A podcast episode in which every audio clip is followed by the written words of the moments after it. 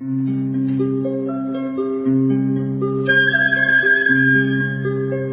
رادیو کودکان دنیا خوش آمدید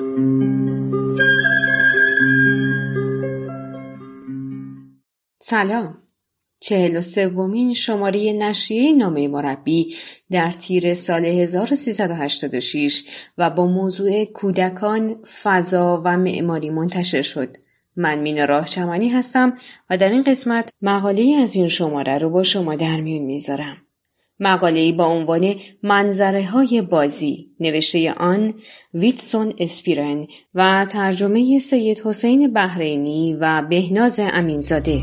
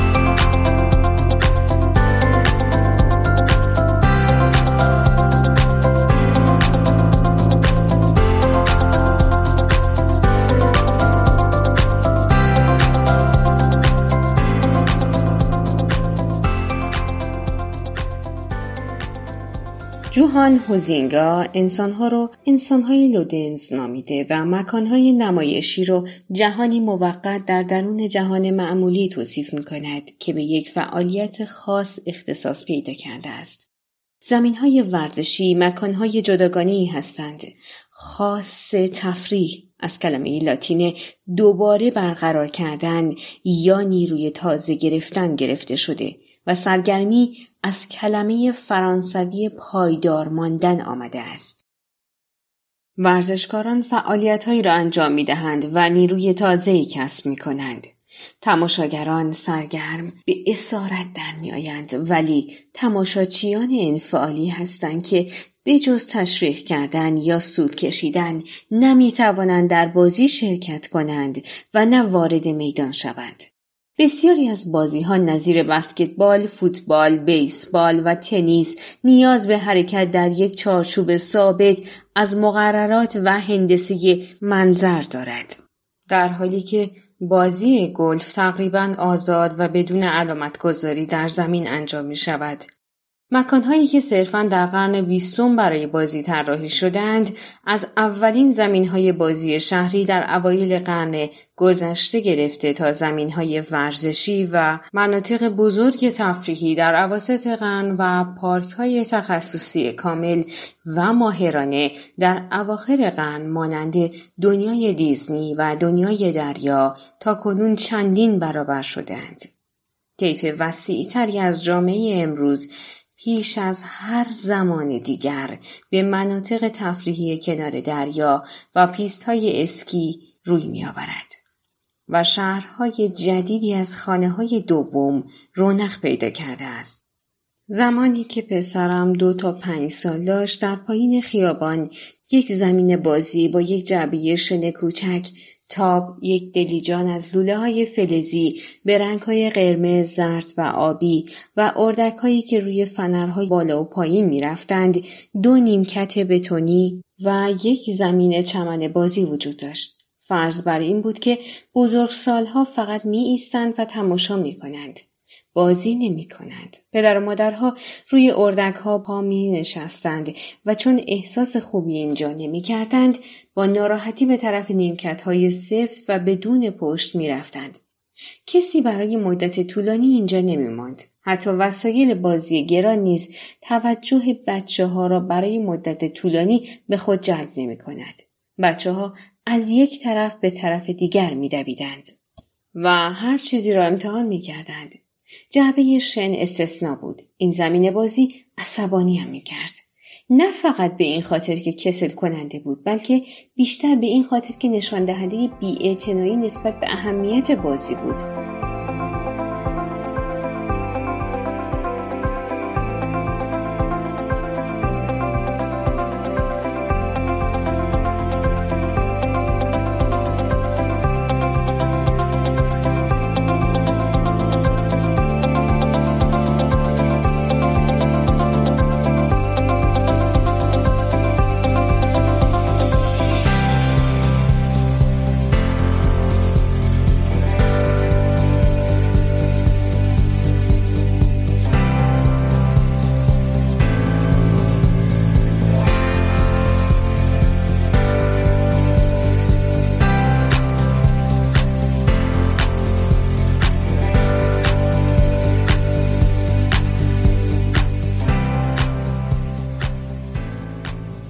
بهترین خاطرات من از بازی قبل از سن پنج سالگی به بالا رفتن از صخره های بزرگ در جنگل ها و پیدا کردن بیشزاری از درختان سماق مربوط می شود. به خاطر نمی آورم به غیر از موقع زنگ تفریح در مدرسه در زمین بازی بازی کرده باشم. در شش سالگی پشت یک بوته روز بزرگ پنهان شدم. بوته آنقدر متراکم بود که کسی نمی توانست پشت آن را ببیند. وقتی باران میبارید در راه آب کنار خیابان آب بند درست می کردم. از زمان شش سالگی تا نوجوانی در تابی که با تناب درازی از شاخه های درخت آویزان شده بود تا بازی می کردم. از هفت تا نه سالگی سهرامیزترین جاها برایم زمینهای بایر، محلهای احداث ساختمان، بقایای جنگلها و شبکه دفع آبهای سطحی بود. وقتی از دانشجویان کارشناسی ارشد معماری خواستم یک زمین بازی طراحی کنند طرحی را تهیه کردند که خلاقیتی در آن وجود نداشت آنها فراموش کرده بودند بچه بودن یعنی چه به همین جهت از بچه های چهار ساله مهد کودک پسرم دعوت کردم به عنوان مشاور دانشجویان را راهنمایی کنند. ابتدا به دانشجویان گفتند چه کارهایی را بیشتر دوست دارند انجام دهند. نظیر کندن زمین برای پیدا کردن استخوانهای دایناسور و در دام انداختن حیوانات وحشی. کاغذ بزرگی را روی زمین پهن کردیم و هر بچه زمین بازی ایدال خودش را روی آن کشید. یکی یک گودال بدون ته دیگری نردبانی به سوی آسمان. کندن و خاکبرداری برای بسیاری اولویت داشت. ولی همه خواهان جستجو و کشف کردن بودند. هنگام رفتن همه کودکان چهار ساله به صف شده و من آنها را به طرف نرده هدایت کردم که به سه طبقه کارگاه های روباز معماری دید داشت.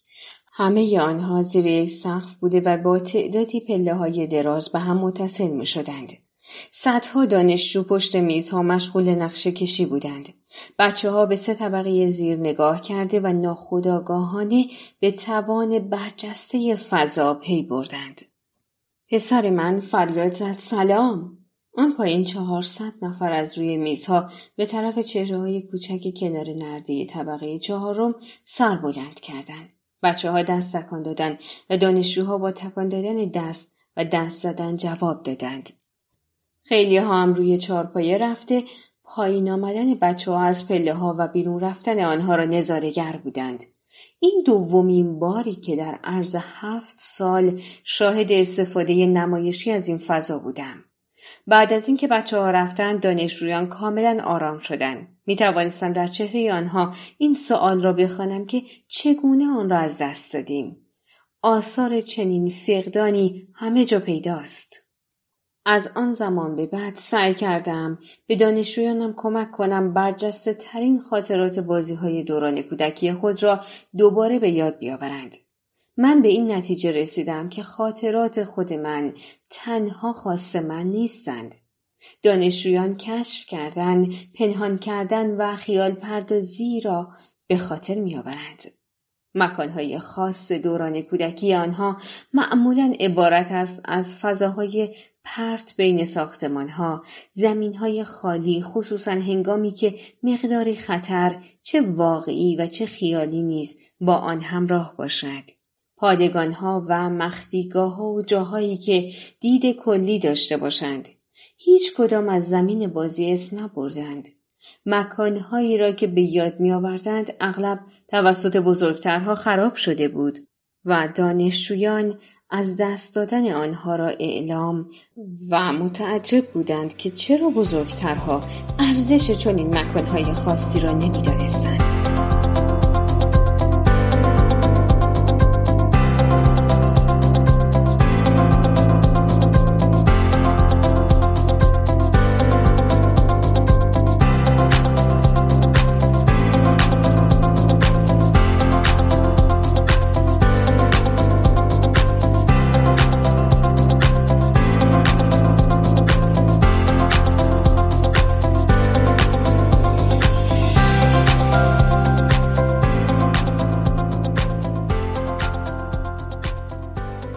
کوین لینچ و کلر کوپر مارکوس که بازی بچه ها و خاطرات بزرگسالان را مطالعه کردند داستان های مشابه بسیاری را پیدا کردند.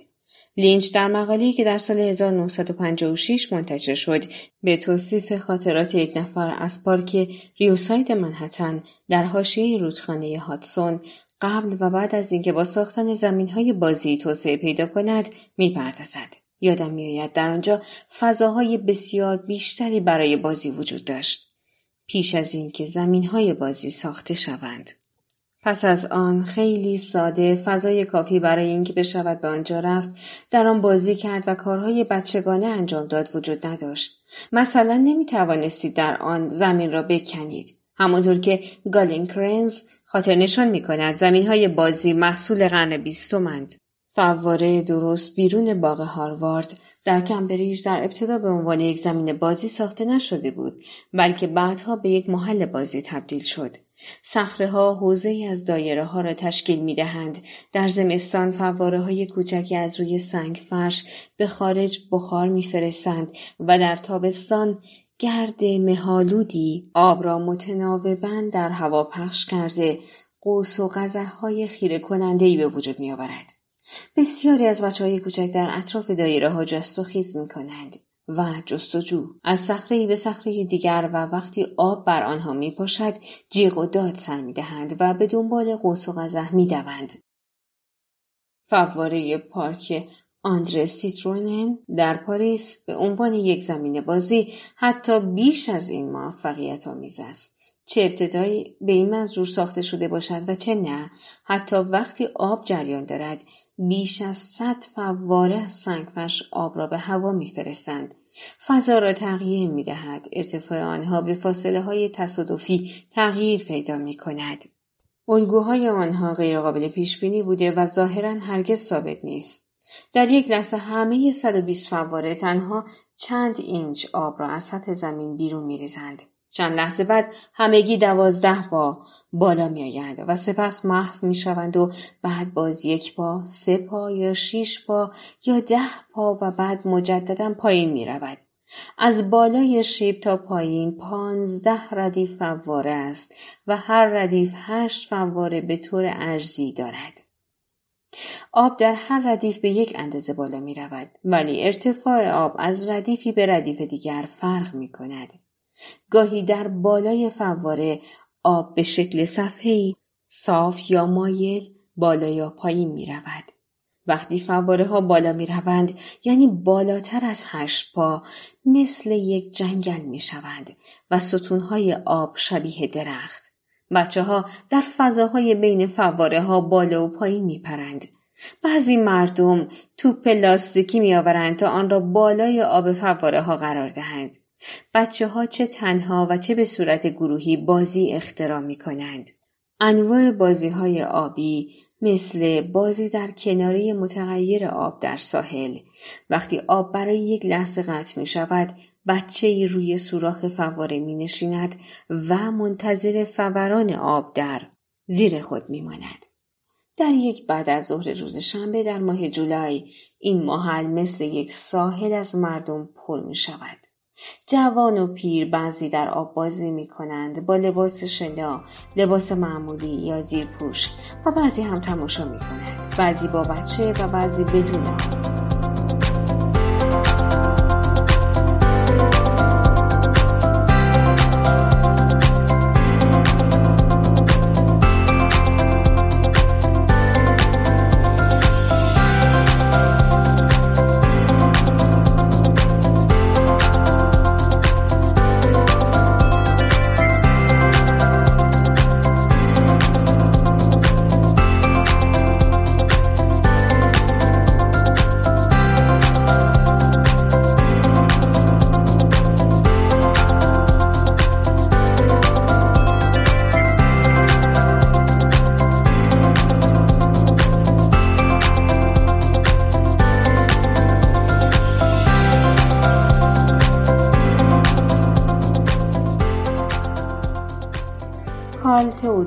سورنسن در سال 1931 با مشاهده بچه هایی که در محل ساختمانسازی با شن، آجر و کنده درخت بازی می کردند پیشنهاد کرد نوع جدیدی از زمین بازی به نام زمین بازی اسقاط ساخته شود که بچه ها با استفاده از اتومبیل های کهنه، صندوق های بندی و الوار بتواند مکان های خود را بسازند. وی طراحی زیبای وسایل بازی و خطوطی را که برای بازی لیلی بر روی آسفالت کشیده به عنوان دلیل سوء تفاهم اساسی بزرگترها از بازی برای بچه ها مطرح می کند. اولین زمین بازی ماجراجویانه که در سال 1943 در اندراپ درست در شمال کوپنهاگ ساخته شد یک زمین صاف و باز خاکی بود که از اطراف پایین تر و های دور آن را فرا گرفته بود که با بوته های متراکم خاردار پوشیده شده بود. ورودی آن از طریق ساختمان چوبی کوچک در یک گوشه بود. کل فضا چهارچوبی برای فعالیت و ساختمانسازی در هم و برهمی به وجود آورده بود. حریم متراکم فضا را خصوصی کرده مانع از دیده شدن کارهای بچه ها از بیرون می شد. در عکس هایی که از دهه 1940 در دست است یک فضای باز با توده های از آجر، تخته های کهنه، لوله، بشکه، آب و دیگر مواد و مساله ساختمانی دیده می شود که بچه ها به صورت گروهی یا انفرادی مشغول چیدن آجر، کوبیدن میخ و یا گذاشتن یک تیر پرچم بر بالای کلبه ای هستند. در عکس های مربوط به اوایل دهه 1960 ردیف های مرتبی از خانه های کوچک نیز دیده می شود. بازی های بزرگ سالان به عنوان ناظر و نازم رهبری را به عهده می گرفت. سورنسن از این امر نگران شده بود. زمین بازی ماجراجویانه امدراب خیال پردازی های بسیاری را در کشورهای دیگر برانگیخت. بنگستون تحت تاثیر این ایده زمین های بازی ماجراجویانه در سوئد ساخت. لیدی آلن از هارتوود که در سال 1945 درست پس از جنگ انگلستان برای دیدن آن آمد چنین می‌گوید بعضی قارها تا دوازده با در داخل زمین فرو رفتند. برجهایی برای دیدبانی ساخته شده و بالاخره یک چاه آب را از طریق کانالهای سیمانی به استخر قایقرانی منتقل می کند که بچه های بزرگتر برای خواهران و برادران کوچکتر خود ساختند. این ایده به سوئد و انگلستان و از آنجا به سوئیس، اسرائیل و ایالات متحده آمریکا گسترش پیدا کرد. سون ایگنوار اندرسون زمین های بازی ماجراجویانه را همانقدر برای بزرگترها با اهمیت می‌داند که برای بچه ها چون جایی است که شخص خود را بیان می کند. به کارهایی دست می‌زند که به حساب نمی آیند باغ مارناس در سوئد یک دنیای فانتزی است. یک زمین بازی شخصی از پروژه های گذشته و تجربه کنونی است. نظیر مردمی که از تخت ساخته شدهاند. مجسمه ای از شاخه درختان و درخت گلابی در یک بطری.